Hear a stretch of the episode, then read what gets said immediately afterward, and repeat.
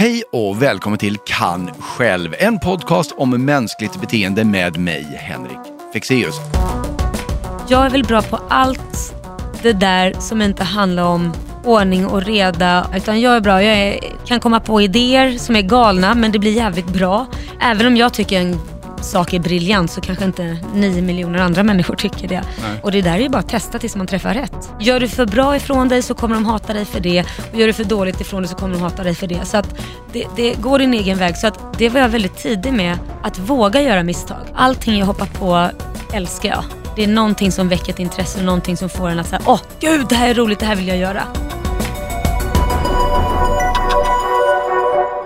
Tanken med den här podcasten är ju att Eh, försöka hitta tankar, idéer, metoder, tekniker som kan göra livet ännu roligare och ännu mer meningsfullt att färdas igenom och eh, kanske också se hur vi kan göra mindre av eller till och med undvika det som gör att molnen på himlen kanske är något gråare än vad de borde vara. Och I dagens avsnitt ska vi titta på någonting som väldigt många tyvärr har helt skjutit ifrån sig och känt att det där är ingenting för mig, nämligen kreativitet. Och när du nu hör mig säga kreativitet, om du då tänker att ah, det här, jag ska nog sluta lyssna på det här. Gör inte det. Häng kvar en stund till. Därför att det finns ett väldigt stort missförstånd kring kreativitet som de allra flesta går omkring och bär på. Kreativitet är något som borde vara roligt och kul och som vi alla faktiskt ägnar oss åt utan att veta om det. Men det är samtidigt ett ord som verkar ge de flesta människor ångest eller känna att det där är ingenting för mig. Och det är jättesynd, för kreativitet är inte förunnat ett fåtal. Som jag sa, det är något alla kan använda. Det är någonting man använder oftare än man tror. Det är bara att vi har väldigt dålig koll på det. Och jag var lite nyfiken på hur dålig koll har vi? Så jag gick ut och frågade. Vad är kreativitet? Kreativitet är att tänka utanför ramarna, utanför boxen, det är ett väldigt slitet uttryck. Men eh, faktiskt att se någonting bortom det man först tänker på. Det är någon person som hittar på saker hela tiden, från ingenting. Vad vet jag, att göra någon lek eller eh, fixa någon sort mat hemma. Kreativitet handlar väl väldigt mycket om fantasi överlag, tänker jag.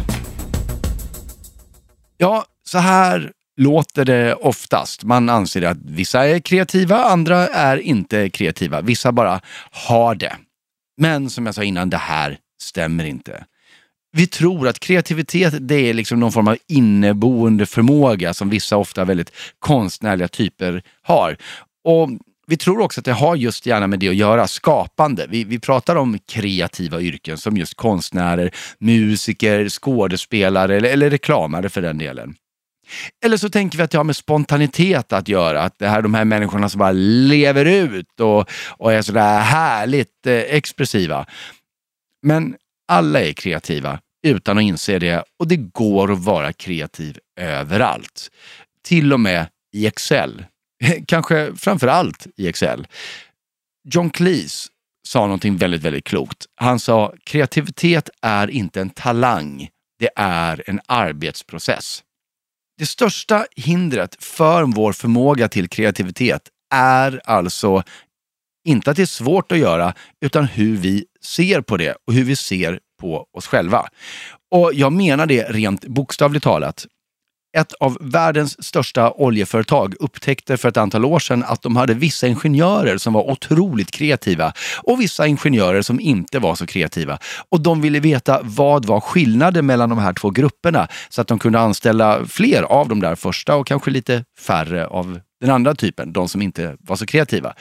Och så tillsattes det eh, ett gäng psykologer och så gjorde man eh, djupintervjuer och man ställde frågor till de här ingenjörerna om allt. Man kollade liksom var har de vuxit upp någonstans? Eh, i, i vilken social miljö, vilken kulturell miljö, hur såg hemförhållandena ut? Var de gifta? Hade de barn? Var de troende eller inte? Vad hade man för favoritfärg? Vad gillade man för mat? Vilken, när klippte man naglarna senast? Allt varenda variabel man kunde komma på.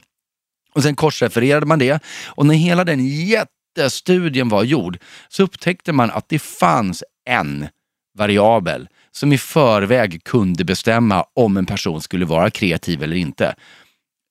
En enda sak visserligen, men å andra sidan, om den här fanns eh, på plussidan, så att säga, den här variabeln, då visste man det här kommer vara en kreativ person. Om det här saknades, då visste man det här kommer inte vara en kreativ person. Och den variabeln, det enda som skilde de kreativa från de icke-kreativa var bam, bam, bam, bam, bam, bam, om de själva såg sig som kreativa eller inte. Det var den enda skillnaden psykologiskt. För det innebar att de som redan såg sig som kreativa, de tillät då också sin hjärna att ta vägar som de andra censurerade. De letade efter problemlösningar på platser som de andra undvek eftersom de redan visste att de inte var sådana som jobbade på det sättet. Det här innebar ju naturligtvis att den här första gruppen, de som såg sig som kreativa, de blev ju också mer tränade i det och fick det ju då också lättare att tänka kreativt automatiskt. Men förutsättningarna var exakt de samma. Så skillnaden var inte att de här mer kreativa människorna var mer mentalt flexibla. Skillnaden var att de trodde att de var det och då också tillät sig att vara det. Så första steget till kreativitet är därför att börja se dig själv som kreativ. Och inte i någon form av sådär flumgrej, tro på dig själv, utan verkligen konkret.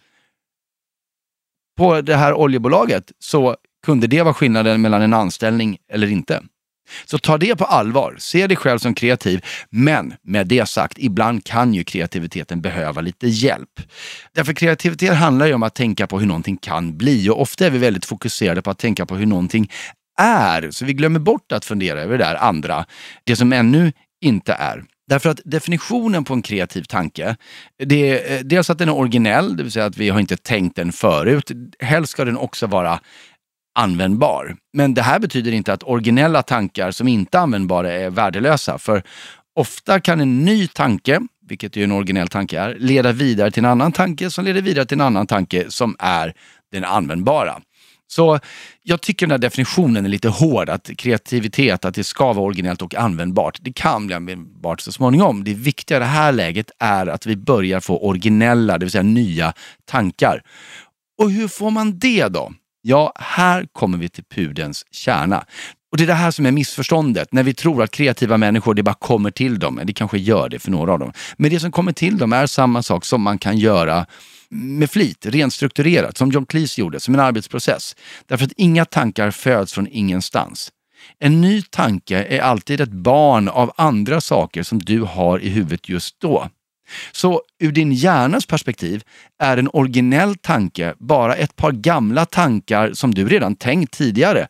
Det är bara det att för första gången nu så sker det precis samtidigt.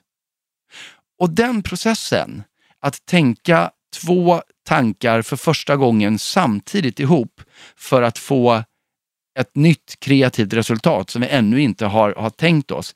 Det kan vi göra medvetet. Vi kan styra den processen genom en mängd olika knep som både är väldigt produktiva och stimulerande, tidsbesparande och väldigt roliga.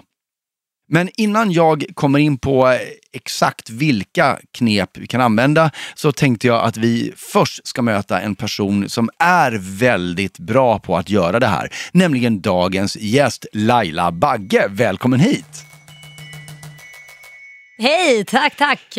Du, eh, det finns ju inte en människa i hela Sverige som inte förknippar dig med musik. Mm. Alla vet att du satt i, i Idol i, jag höll på att säga oceaner av tid, det låter som att det Ja, var för länge. Det är inte det åtta jag menar. Åtta Ja. år. Det är lång tid. Ja, det är det. Väldigt lång tid. Och jag tror att de flesta vet att du var A&R på Sony BMG i New York. Mm. Eh, Alla kanske däremot inte vet att du har spelat in en egen skiva. Nej, kanske inte. Eh, Du ligger också bakom annan grupp. Play, berätta för mig vilka Play var, är. Eh, ja, de var, det var en tjejgrupp som jag satte ihop med fyra tjejer, ganska unga tjejer, 12-13 år var de när de började. Och, jag fick dem kontrakterade till Sony i USA och sen sålde de runt en miljon skivor. Och turnerade mycket. De var en sån här teen, eller tween säger man kanske Ja, till och med, känd tween-grupp i USA. Fantastiskt. Mm. Eh, Och du har ju också skrivit för även andra artister, Maja, Celine Dion och så vidare. Ja. Eh, Men du, om jag säger Bodacia och D-Bag. Eller var det... Åh herregud! ja, det var länge sedan. Vad var det? Ja, det undrar jag också. Är det någonting vi inte pratar om kanske? Nej, det är lugnt. D-bag var ett projekt som jag och Anders hade som var så här lite men, låtar vi gjorde som vi inte visste vad vi skulle placera liksom, på för människor. Liksom. Och det var bara musik som vi gillade att göra. Så att vi satte vår hund på framsidan. Så, men, och då var det, det var ni två helt enkelt? ja, det var vi två. Och vi satte vår hund. Så det var mer så här vi gav ut för det var roligt. Liksom. För mig låter det där som när man hade den typen av artister. Pratar vi mitten på 90-talet kanske? Eller Ja, vad? något sånt. Ja, det ja, det. 90-talet. Ja. Ja. Och Bodacea. Ja, det var Bodacea. För att jag ja. såg det bara skrivet. Ja. Tänkte nu chansar jag på att det var Bodacious som i Bodacious. Men ja, nej, Bodacea. Bodacea. Eh, det kom från Kim Appleby, kommer du ihåg henne? Ja. Ja, hon gav mig det namnet. Jaha, wow. Jag träffade henne och vi, vi eh, blev väldigt goda vänner och ehm, hon var hemma och jobbade mycket med Anders eh, och vi klickade ganska mycket privat. Och då tyckte hon, nej men du kan inte hitta Laila, du ska hitta Bodacea. Och så ett tag, just när det var den här dansmusiken, Ja. när man inte, det skulle egentligen inte finnas någon artist bakom, då var det bara så här, men Bodacea. Så släppte vi lite olika låtar som ingen jäkel har hört. Det är jätteroligt. Men för att gå vidare, därför Mm. att du är ju inte, är ju inte bara musik i Nej. din påse med saker. Och jag tror att också många känner till eh, Rock by Sweden, nämligen eh, smyckeskollektionen får man väl säga. Mm. Precis. Den gör du inte själv, utan det är du och eh, Lili. Ja, jag och Lilly Asefa, vi startade det bolaget ihop. Men eh, jag designar fortfarande. Det är du som För- designar. ja. Ja, för det var det som skulle vara min nästa fråga. Eh, viner, Ja, viner gör jag också. Precis. två stycken, ett, ett är kvar va? Ja, eh, det röda satsar vi på. Eh, Vi är väldiga rödvinsdrickare i Sverige. Ja. Så att eh, det går väldigt bra och eh, har blivit mottaget väldigt bra. Och jag tror det är nog på grund av att den har en speciell USP. Ja. Just det här med att det har sex gånger mindre histamin än andra rödvin och tre gånger mindre garvämnen vilket gör att man inte får migrän eller nästäppa och sådana här saker. Det tar bort sådana här saker. Och sen gör du också som prinsen. Vad gör, vad gör jag? Du vad gör eh, prinsen? eh, designar kristallglas. ah, jag gör han det? Det visste jag inte. Ja. Det kanske han gör. Jo, Carl Philip. Ja, Carl Philip ja. Ja. Mm. Nej, jag visste inte att han gjorde glas. Nej, men jag gör vinglas och champagneglas och så vidare. Och de är väl lite nischade med en dödskalle på. Förstås. Eh, ja, självklart. Ja, så de är handblästrade. Och sen eh, radio naturligtvis. Radio. Eh, sen no- några år tillbaka på Ja. eh, Rix FM. Hur många år är det nu? Nu är det väl två och ett halvt va? Ja. Mm. Börjar närma sig tre Ja. snart. Ja. Och sen kan vi då bara beta av. Du har en jättepopulär blogg på Sköna Hem. Jaha, du, du föreläser. Ja. Du har sista jag kollade 324 000 följare på Instagram. Mm. Och så lite tv sådär vid sidan av. Let's Dance. Ja. Eh, kom tvåa också. Jag Ja. tror att alla minns när du var med. Eh, Made in Sweden. Ja, just det. Det var program. ett tag, Ja. ett tag sedan. Och sen hade du ett eget program, eh, Fest hos Bagge Wahlgren. Mm. Mm. Eh, och, eller hade, vad också det här byggprogrammet, eller hur? Kan vi hjälpa till? Kan vi hjälpa till? Ja. Två säsonger av det. Ja. Så att det känns ju Många som strängar att, på min lyra. Många strängar på din lyra. Det är många, många. Hur går det till? När du bestämmer dig för att Nej, men nu ska jag göra det här. Vad är det som Mm. driver dig? Hjärtat först och främst. Eh, jag, allting jag hoppar på älskar jag. Det är någonting som väcker ett intresse och någonting som får en att säga, åh gud det här är roligt, det här vill jag göra. Så det börjar alltid där och så har det alltid gjort med mig. Pengar är en sekundär grej, så Mm. oftast så förlorar man pengar i början när man vill satsa på någonting. Om inte det då är radio eller tv, men, men när det är allt annat så handlar det om mer att man går in med en satsning och hoppas på att det ska slå så man kan få fortsätta med det. Men när du då får den känslan, åh gud vad roligt, det där vill jag hålla på med. Mm. Du hör aldrig en röst då som säger, "Nej, det- kan jag verkligen det här? Du tvivlar aldrig eller? Nej, för att om jag känner att det är någonting jag verkligen vill göra men jag känner att ja, jag kanske saknar kompetens för det. Att då ser jag till att ge mig in med sådana människor som har den kompetensen. Mm, Så att bra. jag vet vad jag är bra på och det är sälja, marknadsföring och idéspruta och ta någonting från början eh, som inte finns till att bli någonting. Där är jag en väldigt bra motor. Fast nu låter det ju som att du är den som är så samman, drar ihop massa folk som kan grejer och så säljer du det de gör. Men det är ju inte sant, för du, jag menar, du skriver musik, du designar Ja, så mycket ja, ja. själv. Så du är ju verkligen inne i det och jobbar. Nej men jag menar med till exempel, om vi tar smyckena, vi kan ta det som exempel. Där sätter jag mig ihop med, min ekonomi kanske inte är min starka sida. Är, att, att hålla reda på papper, såna, då tar jag in rätt person för det. Utan då fokuserar jag på design, jag fokuserar på marknadsföring. Så det handlar inte om att jag inte gör någonting, utan. Nej. det är snarare att rätt man på rätt plats. Så är det ju i alla bolag. Och jag vet mina limitations, om vi säger så. Så att, eh, Nu håller jag på med ett ny grej som är ett kosmetikmärke som är bara ekologiskt, som jag brinner för. Eh, så att det är ju någonting som jag själv använder Ja. och tycker är jättebra, men jag står inte och tillverkar det själv. Där Nej, har jag ju mina proffsbrudar som gör det. Det var jättekonstigt, stå hemma i ditt Ja, kök. och- eller hur? koka Så mascara. att, rätt man på rätt plats så att säga. Men ser du dig själv som en kreativ person? Väldigt. Ja. Och vad är då det för dig? Vad är kreativitet för dig? Kreativitet är för mig att jag är väl bra på allt det där som inte handlar om ordning och reda och eh, vara strukturerad och liksom jätteduktig på de sakerna. Utan jag är bra, jag är, kan komma på idéer som är galna men det blir jävligt bra. Jag är duktig på att rita, duktig på, ehm, vad ska man säga, arti- den artistiska sidan ska jag Mm. väl säga. Men menar du att, att eh, ordning och reda och struktur, att det är på något sätt motpolen till kreativitet? Eller? Behöver inte vara, men du är oftast, du är oftast inte bra på allt. Nej? Du är mer, bättre på den ena biten än på den Ja, du andra. tänker så? Ja. Och då, då är väl inte jag att struktur kanske inte är det som är on top.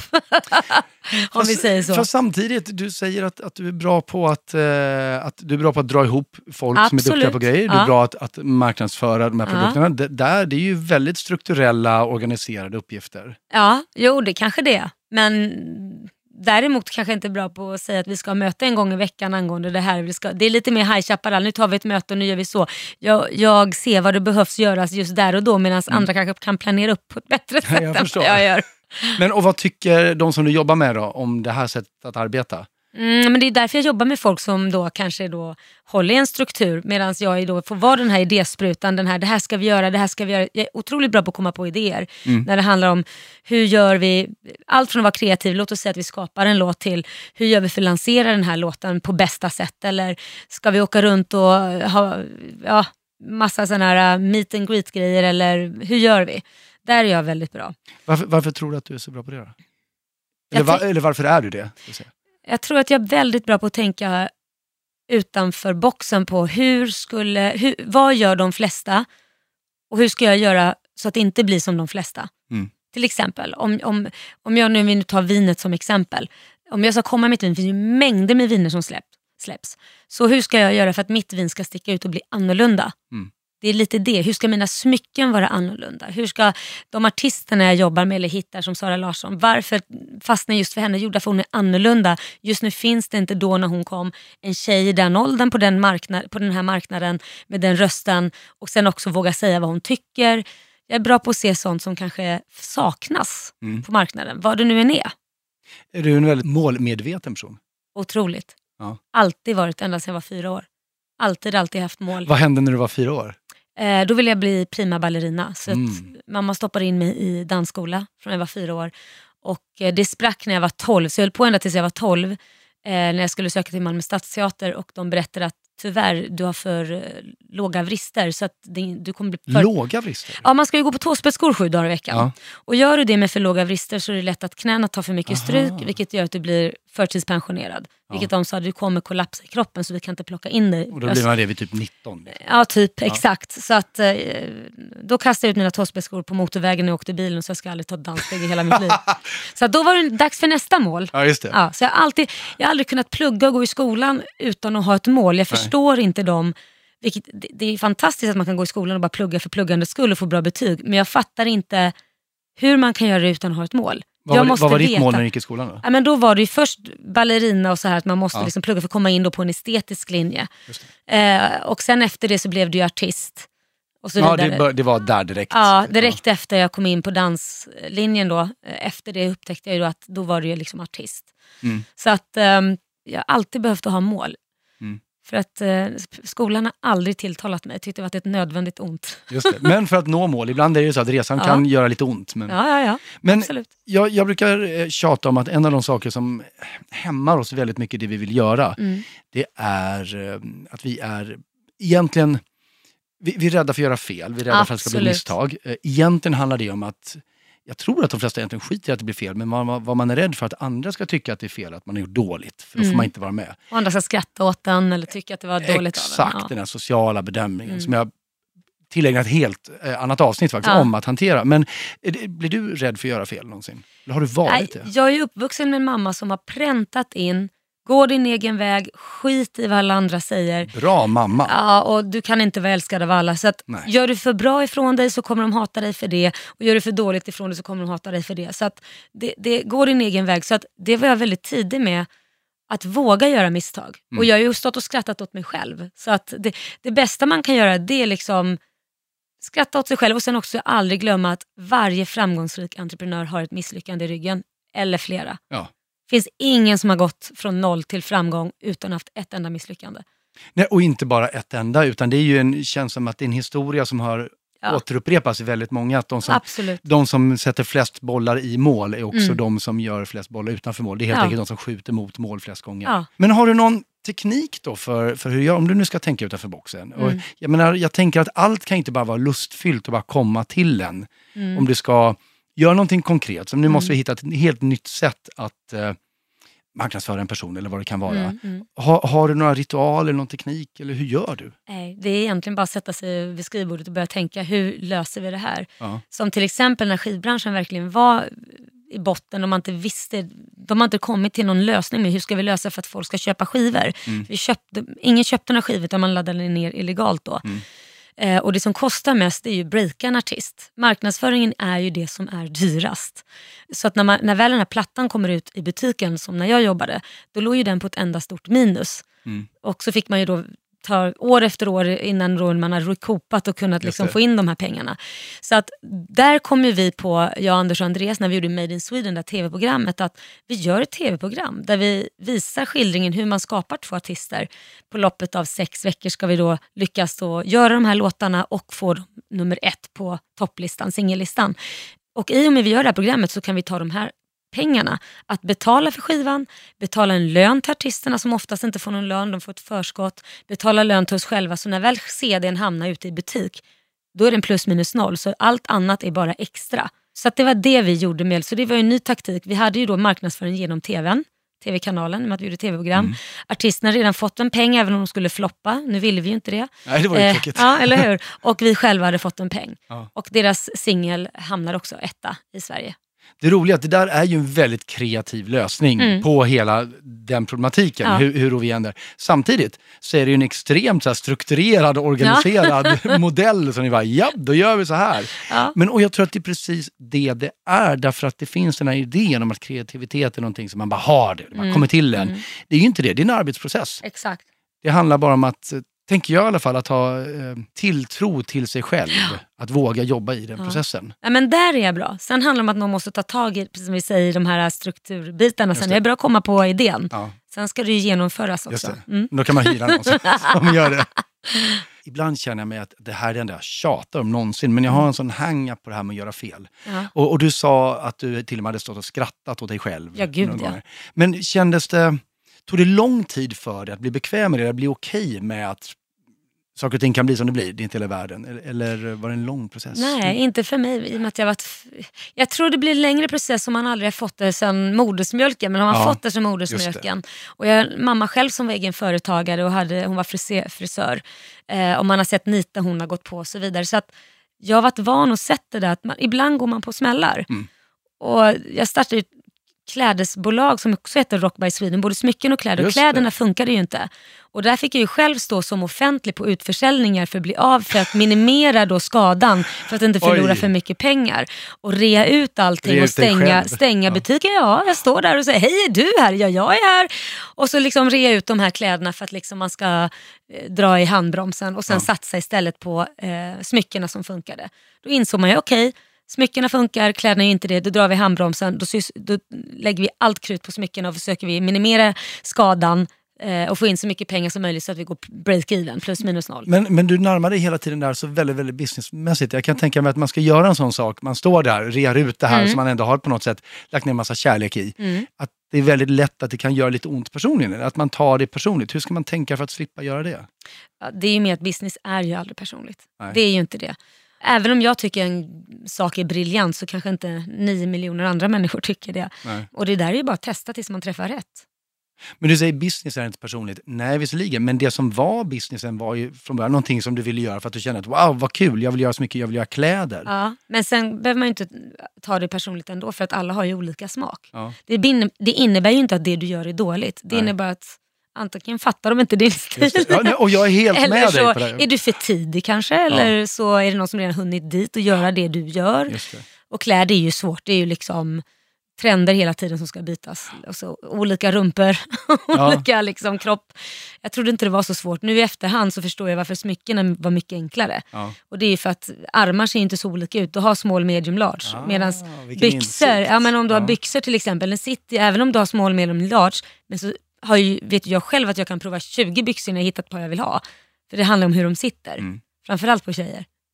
Men så, ja, för det låter som att det är någon form av, av distansering som du gör Mm. ganska omedelbart där. Mm. Från, att, att, det, att det här inte funkade betyder inte att du gjorde något fel. Nej, Det finns andra omständigheter som man inte kan Absolut. råda över. absolut. Har du något tips till, jag tänker om, om någon lyssnar på det här och känner att jag skulle vilja våga satsa på någonting eller jag tycker inte att mina idéer är, är något bra. Har, har du någonting du Ja. skulle vilja säga till Ja, för det första, om man, tyck, om man inte tycker sina egna idéer är något bra, då, må, då har man mycket hemläxa att göra att jobba på sitt eget självförtroende. För att, hur ska man kunna sälja in det till andra att gilla det om man själv är osäker för att Mm. man har dåligt självförtroende? Så att först och främst måste man bygga upp det och tro på sin produkt eller tro på sig själv eller vad det nu än är man jobbar med. Eh, steg nummer två är ju liksom att verkligen stå för det och kämpa. Eh, för är det någonting bra så kommer man lyckas förr eller senare. Det handlar bara om den som inte ger upp helt enkelt. Just det. Ja. Och är det så att det är lite skavanker så då får man väl fixa till det då. Eller inse att ja, men det är nog hit vi ska mer. Det, man får, man måste ju testa det också på marknaden. Eh, Precis som du säger, eh, det, det är klart att det förmodligen är skavanker första Mm. gången. Ja. Men eh, det viktiga är ju att inse Ja. vilka de är så att Ja. man kan göra det ännu bättre. Om vi tar kläderna som exempel, det hade säkert funkat om jag hade lagt manken till Mm. och tänkt till det är det här folk vill ha. Men det var ju inte jag beredd att sälja mig för, för jag vill göra det jag vill. Och då Just det. satsade jag på smyckena och fortsatte för att det funkade att göra så som jag ville och då köpte de det. Så att eh, där ville jag inte liksom göra bara sånt som folk vill ha utan jag Nej. ville göra det jag vill ha. För det, är väl, det var faktiskt någonting jag precis hade tänkt fråga om. Om du tror att det går att driva igenom ett sånt projekt bara av ekonomisk vinning, att man Ja. tror att det här kommer tjäna Ja. pengar på. Eller måste det finnas den här lusten i det? Ja, för mig måste det vara att jag själv ska gilla det. Ja. Jag vill inte stå och sälja något som jag själv inte skulle använda. Nej. Och det står jag för alla mina saker som jag gör. Vad det än är, om det är musik eller om det är artister eller om det då är viner eller smycken eller kosmetik eller vad det är. Jag måste själv älska det. Annars så blir det så här oseriöst tycker jag. Och jag tror att det är en sanning inte bara för dig, utan för alla. Jag tror Ja. fler ibland behöver ta till sig det. Mm. Man får skärskåda lite varför man Mm. väljer att göra någonting. Mm. Laila, tack så jättemycket för att jag fick prata med om det här. Tack själv. Tack för att du kom. Hur kreativ är du? Jättekreativ om jag får utrymme till det. Däremot om jag är i en miljö där jag känner att jag inte får gehör så är jag inte kreativ alls. Jag är inte kreativ. Jag gör inte så mycket som jag kan leverera eller visa för andra. Men å andra sidan så tänker jag ju otroligt mycket på, på kreativa processer. Och på det viset så är jag väl kreativ kan jag tänka mig. Så här låter det gärna. Studierna säger att ungefär 60 procent av alla som man frågar i undersökningar upplever sig mindre kreativa än de flesta andra. Det här är ju eh, per definition falskt. Det är ju en matematisk omöjlighet. 60 procent kan inte vara mindre någonting än de flesta andra eftersom 60 procent är de flesta andra. Så eh, det är ju tråkigt att vi bär på den här illusionen när den, till, när den är så till och med ologisk och ändå upplever vi det. Och som jag var inne lite på i intervjun med eh, Laila, att en sak som blockerar kreativiteten det är ju just den här rädslan för att göra fel. Men grejen är, och Laila var ju också inne på det här med att man filar skavanken och så vidare, och så är det. Det finns bara resultat egentligen. Eh, misslyckande är någonting som dyker upp när du säger att det är ett misslyckande. Det finns ett fåtal saker som kan vara genuina misslyckanden. Du kan, om du är kirurg, ja, då har du bara en chans på dig. Eller om du kör ett företag helt i botten, ja det kanske inte är så lyckat. Men, men för de allra, allra flesta av oss så är det ju så att vi får en idé, vi har ett målbild vad vi vill ska ske. Vi eh, har en ambition och så utför vi en handling och så får vi ett resultat. Och antingen så ligger det väldigt, väldigt nära vår ambition, så pass nära så att vi känner att vi kan fortsätta, eller så ligger det en bit ifrån. Då kan vi välja två saker. Antingen kan man säga äsch, jag misslyckades och eh, avbryta och göra någonting annat. Eller så kan man säga mm, vad intressant, det här ger mig väldigt värdefull information för nästa gång jag ska göra det här. Alltså, tänk dig någon som eh, skjuter pilbåge, säger vi. En pilbågsskytt, en olympisk pilbågsskytt som skjuter en, en pil och noterar att den eh, kommer lite längre till höger än hon hade tänkt sig att den skulle göra. Då kan ju hon antingen se det som ett misslyckande eller så kan hon tänka att mm, till nästa pil behöver jag sikta mer åt vänster för att träffa målet där jag har tänkt mig. Misslyckanden är ord. Och grejen är att om du säger till någon, äh, det här blev, åh vad det här blev dåligt, vilket misslyckande, ja då kommer alla andra tycka att det blev det också. Och kanske göra att du råkar på den där negativa sociala bedömningen som är så läskig. Men om man säger, om man är ärlig med vad som har hänt. Man säger min ansats var att göra det här. Jag tänkte skjuta rakt på den här tavlan. Jag sköt lite till höger. Eh, det var inte vad jag sa till er skulle hända och eh, jag måste undersöka varför det här blev som det blev. Så att eh, jag kan korrigera det och göra bättre sen. En människa som äger resultatet på det sättet och visar att jag slutar inte här, det här är ett led i processen Visst, man kan bli lite röd om öronen om man behöver erkänna en sån sak på måndagsmötet. Men det är ju en person som vi faktiskt ger förtroende och tycker om. Därför att man visar att det här, jag är inte klar, det här är inte ett misslyckande. Det är ett steg på vägen, ett eh, oväntat sådant, men ett viktigt. Jag hörde nyligen en föreläsning med Henrik Schyffert där han berättade om sina idoler Hasse och Tage och hur det kom sig att de hade så himla bra idéer. Han hade pratat med Hasse Alfredsson om det här och då hade Hasse Alfredsson lite slagit ifrån sig och sagt att vi har inte bättre idéer än någon annan nödvändigtvis. Vi har fler idéer. Och så är det. Kvantitet ger kvalitet. För att bland hundra idéer så är det klart att det kan rymmas tio fantastiska bra idéer. Men om du har tio idéer totalt så lär inte alla tio av dem vara superbra. Så ett antal eh, vanliga kreativitetsmetoder som man kan använda sig av med flit, för jag har ju utlovat det och här kommer de. Och det här är också saker vi faktiskt redan använder oss av i problemlösning eller när vi ska skapa nya projekt. Men man kan ju förstås göra det mer riktat. Man kan till exempel byta ut saker. Man kan byta plats på delar eller personer i ett eh, projekt. Vad händer om Anna och Anders får byta arbetsuppgifter? det kan, och, och med det menas inte att man nödvändigtvis behöver göra det, men man kan leka med tanken och inse att den kanske är ganska intressant. Eh, byta ut är som sagt en sak. En annan vanlig kreativitetslösning är att kombinera delar som tidigare har varit åtskilda. Vad händer om den här budgeten på något sätt ingår eller samverkar med budgeten i det där projektet? Kan vår fikapaus som vi har klockan 10, kan den kombineras med de målsättningar företaget har för fysisk hälsa för de anställda? Att kombinera element som tidigare har varit åtskilda alltså. Man kan också eliminera. Vad händer om vi bara tar bort det här överhuvudtaget? Och som författare så kan jag intyga att det är ett av de bästa verktygen som finns. När man skriver en bok, då har man först skrivit ett manus och sen har man en förläggare som läser manuset och påpekar att här kanske du bör tänka på mer av det här eller och här mindre av det här. Sen har man en redaktör som går in ännu mer på djupet och ofta finner man sig alla som har skrivit en bok eller en längre text tror jag känner igen sig i det här. Att man är i ett stadie där man har en situation som man känner inte är riktigt välutvecklad eller inte går åt det håll den ska och så försöker man skriva om och man skriver mer och mer och mer skriver till för att göra den här till det som var tänkt. Och man känner att ja, det blir hyfsat. Och sen plötsligt kommer man på tanken, men om jag bara tar bort det istället, hela den här grejen som är problematisk. Och ofta, väldigt ofta, så är det den absolut bästa lösningen. Sen sa jag eh, innan intervjun med Laila att en kreativ tanke är ett barn av två andra tankar. Och om vi håller på med en aktiv problemlösning eller ett aktivt projekt, då vet vi vad den ena av de här tankarna är. Nämligen det som vi just nu tänker på. Så ett sätt att garantera att du får en helt ny tanke, det är att eh, i förväg bestämma vilket intryck du ska kombinera din tanke med, den du redan har. innan du får det intrycket. Och det bästa man kan göra det är att ta något som är helt slumpmässigt. Se till att läsa sångtexten på nästa låt du hör. Eller, eller fundera på nästa annons du ser, nästa klistermärke du ser på stan eller nästa röda föremål som dyker upp. Och hitta en koppling mellan det slumpmässiga intrycket och det du nu tänker på. Och nyckeln till det här är att man inte ger sig. För det kan vara så att eh, du har ett budgetproblem och eh, så tänker du att nästa röda föremål jag ser, det visar sig vara en soffa. Och då tänker du, men ja, jag kan inte kombinera en soffa med budgeten. Det, det, jag, jag, får ta något annat.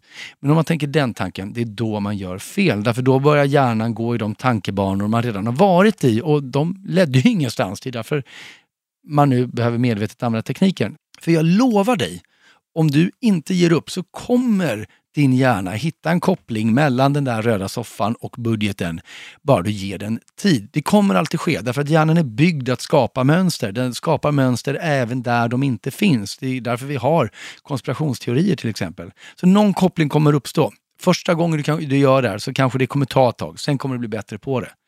Nu betyder inte det att den kopplingen, den nya tanken som kombinerades av den budgetposten och den röda soffan, att den är användbar för dig och då kanske inte heller är kreativ. Men den är en ny tanke som du aldrig har tänkt förut, vilket innebär att den kan leda dig vidare via association till en annan tanke, en tredje tanke, kanske till och med en fjärde tanke.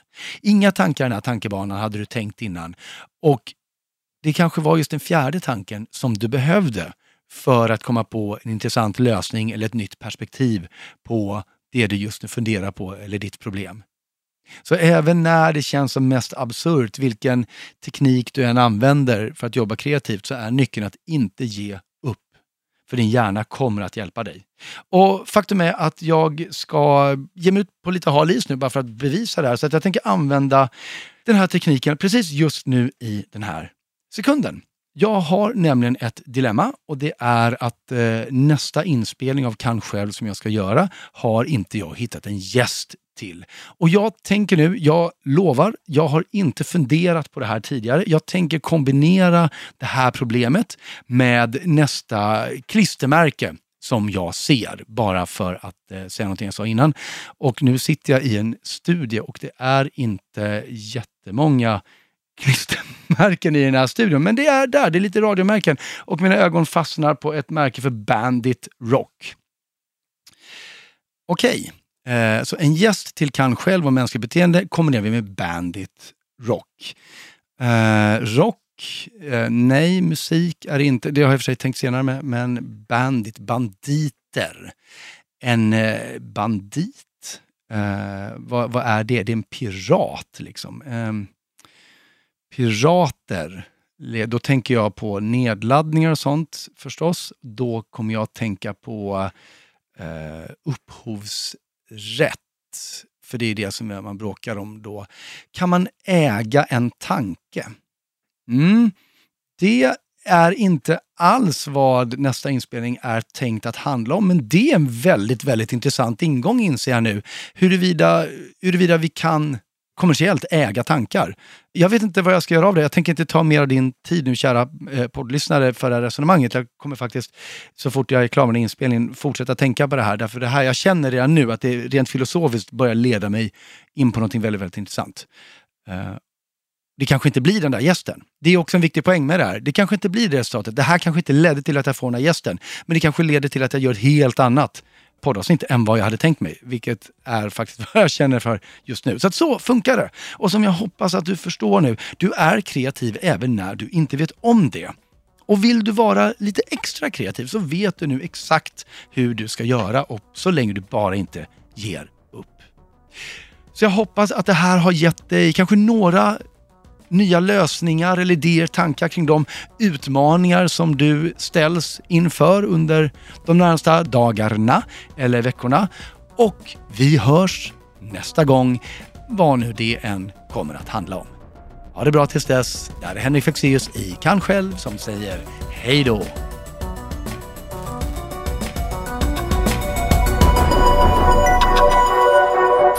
Produceras av I Like Radio.